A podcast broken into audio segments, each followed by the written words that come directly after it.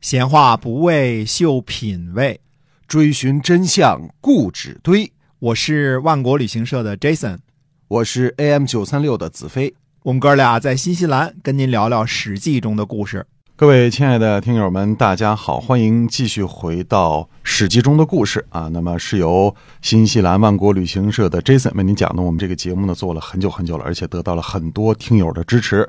那我们新西兰万国旅行社呢，Jason 给我们简单介绍一下好不好？啊，是的，新西兰万国旅行社呢是在新西兰的一家华人旅行社。嗯，那么有做跟团游，这是最大的一宗啊，适合于五十岁以上的朋友们参加。那么还有其他的自助游，还有自驾游。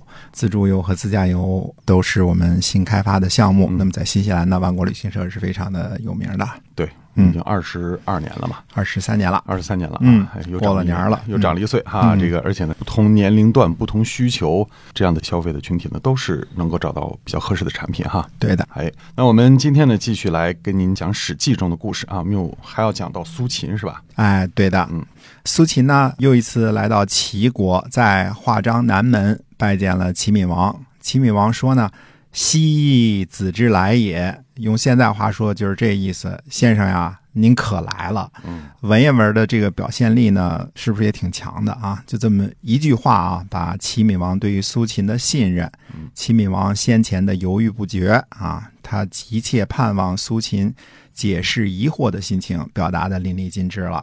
齐闵王接着说呢，秦国派遣魏然亲自来约会称帝的事情，先生您以为如何呢？苏秦回答说啊，大王，您询问的很仓促，这事儿呢有什么祸患还不太显著。如果不听呢，会遭到秦国的憎恨；如果听呢，会遭到天下人的憎恨。不如听从秦国，让秦国称帝。但是我们自己呢，不用称帝，以获取天下人的支持。看来苏秦出的计策是既不招致秦国的憎恨，呃，也不用招致天下人的憎恨嗯。那使用什么方法呢？答应秦国称帝，但只是让秦国去做，自己答应，但是不称帝，好得到天下的支持。这是嗯苏秦的计谋啊。那么苏秦接着解释说呢，说秦国称帝，如果天下诸侯都顺从，那样呢，大王你也称帝，不过时间呢早点晚点而已，无损于帝的名号。秦国称帝呢，天下人不顺从，那样大王您也不称帝了，好收取天下的人心，这可是很大的助力呀、嗯苏秦先生呢，从燕国刚刚来到齐国，就在华章门拜见了齐闵王，就遇到了重量级的询问。而苏秦呢，在顷刻之间就能有条有理地分析出其中的利害啊，嗯其中的利弊。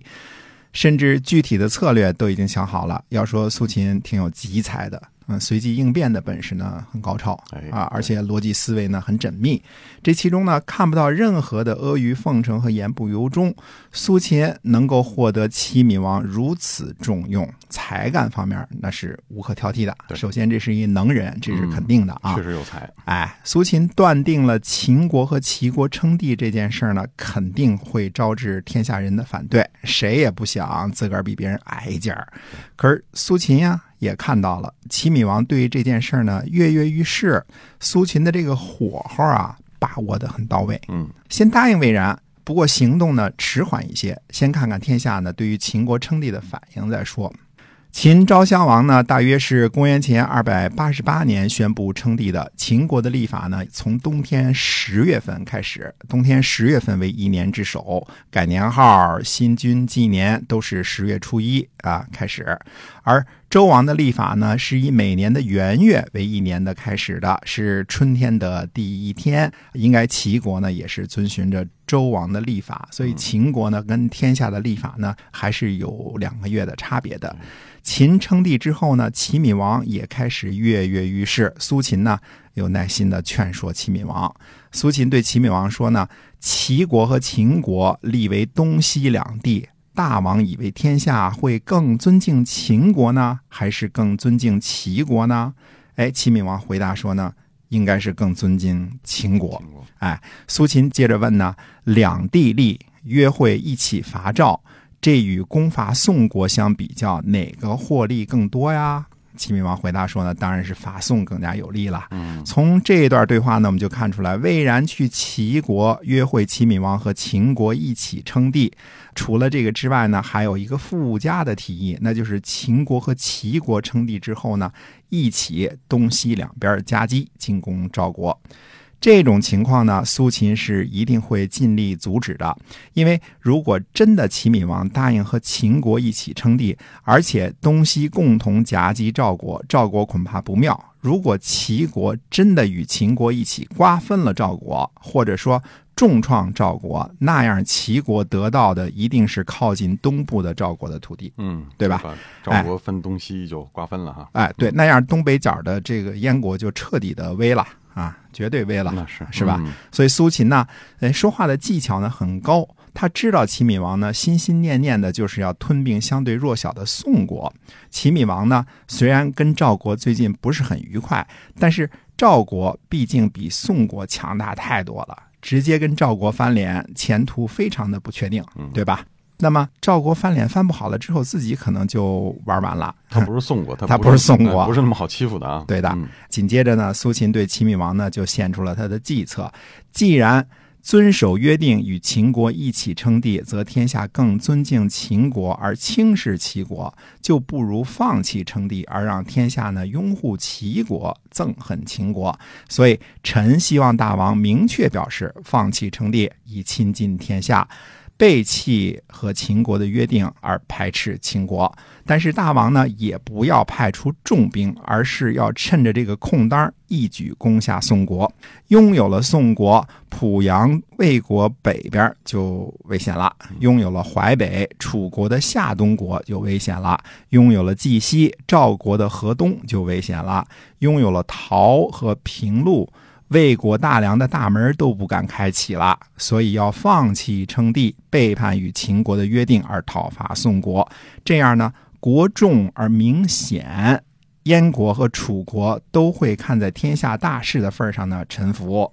这简直就是和商汤、周武王一样的功业。嗯，相信呢，齐闵王听了这个苏秦一段话之后呢，一定会是龙颜大悦啊， 很开心啊。嗯这话说的是，呃，有条有。你看这个苏秦的条理和他的逻辑性是非常强的，是这个说服力是很强的，嗯呃，简直是句句说到齐闵王的心坎上了、嗯啊。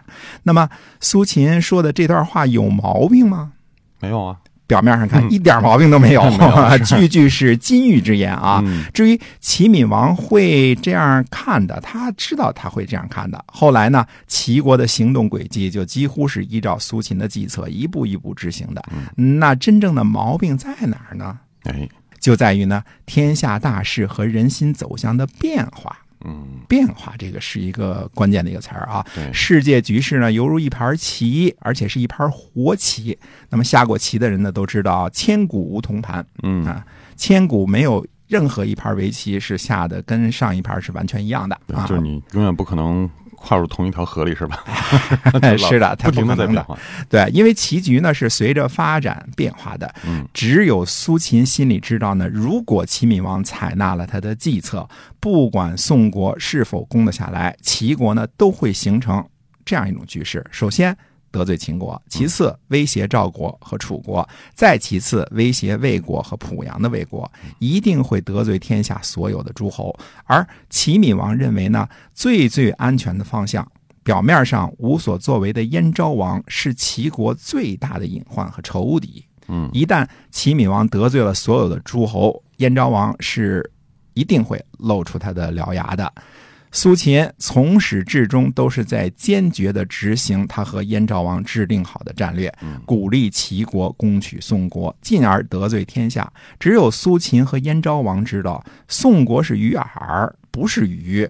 可是齐闵王却自始至终地认为宋国是一条大鱼，呃，不但是一条大鱼可以养肥齐国，而且宋国的土地呢会给齐国提供绝好的桥头堡，从而震慑所有的邻居，成为新一代的霸主。啊，苏秦这里呢，明里暗里的这一套呢，可以说把《无间道呢》推向了顶峰。呃，可以说古今中外无出其右者。这种随机应变的临场的这种发挥啊，差刹那间就能把形势判断的非常的清晰，而且知道各个方面的情况，齐闵王怎么想的，应该怎么说，应该怎么说服他，天下大势如何，火候拿捏的分毫不差。嗯，这个是这个是现场的集才啊，这对个相当了不得，而且把自己心里的那一套深深的藏起来了，嗯 对吧？处处保护着燕国的利益，对，啊让齐闵王一看，觉得哎，你这是为我着想哈，为我制定了这样一这个战就略。是高手啊！嗯这个无招胜有招啊，对吧？对对对这绝对是高手，不用什么提前设计好的招数，我随时都可以随机应变。嗯那么苏秦是使用什么方式这样深得齐闵王的信任呢？我们看一看《战国策》中记录的苏秦说齐闵王一章。再次呢说一下刘向的伟大，这里啊，嗯有了苏秦说齐闵王这一章节的记录呢，则知道苏秦生活在齐闵王时代，这与《苏秦列传》和《张仪列传》中的记载是相互矛盾冲突的。嗯虽然刘向深信啊这两个传记的内容是非常正确的，那相信他这个文字，嗯并且把它们编排在各国策论的前边儿，但是把矛盾的篇章也保存下来了，嗯，对吧？哎，这样呢，才可以让我们今天呢判断真伪，为苏秦翻案，保存原始资料，不以自己的好恶为取舍。这是刘向作为学者非常伟大的地方，哎，对哎，而且呢，这个历史上真实的《无间道》比这个电影里还要厉害多了，对精彩厉多害了多啊嗯这个原来是这么一套，然后突然就能改过来，这就像下棋的高手一样，管你怎么走呢，往东走西走，打劫都行。啊哎，，对，嗯哎而且忽悠了你，你还不知道我已经被忽悠了，没 秦错始皇，没错，哎，啊俩不是一个等级的。啊，嗯，他觉得去打鱼了，其实呢自己上钩了哈。哎，哎，好，那么今天我们这个《史记》中的故事呢，就先跟大家分享到这儿啊，非常精彩的这个苏秦作为顶尖的无间道的这样的一个故事，那么是由新西兰万国旅行社的 Jason 为您讲的，感谢您的收听，我们在下期节目再会。再会。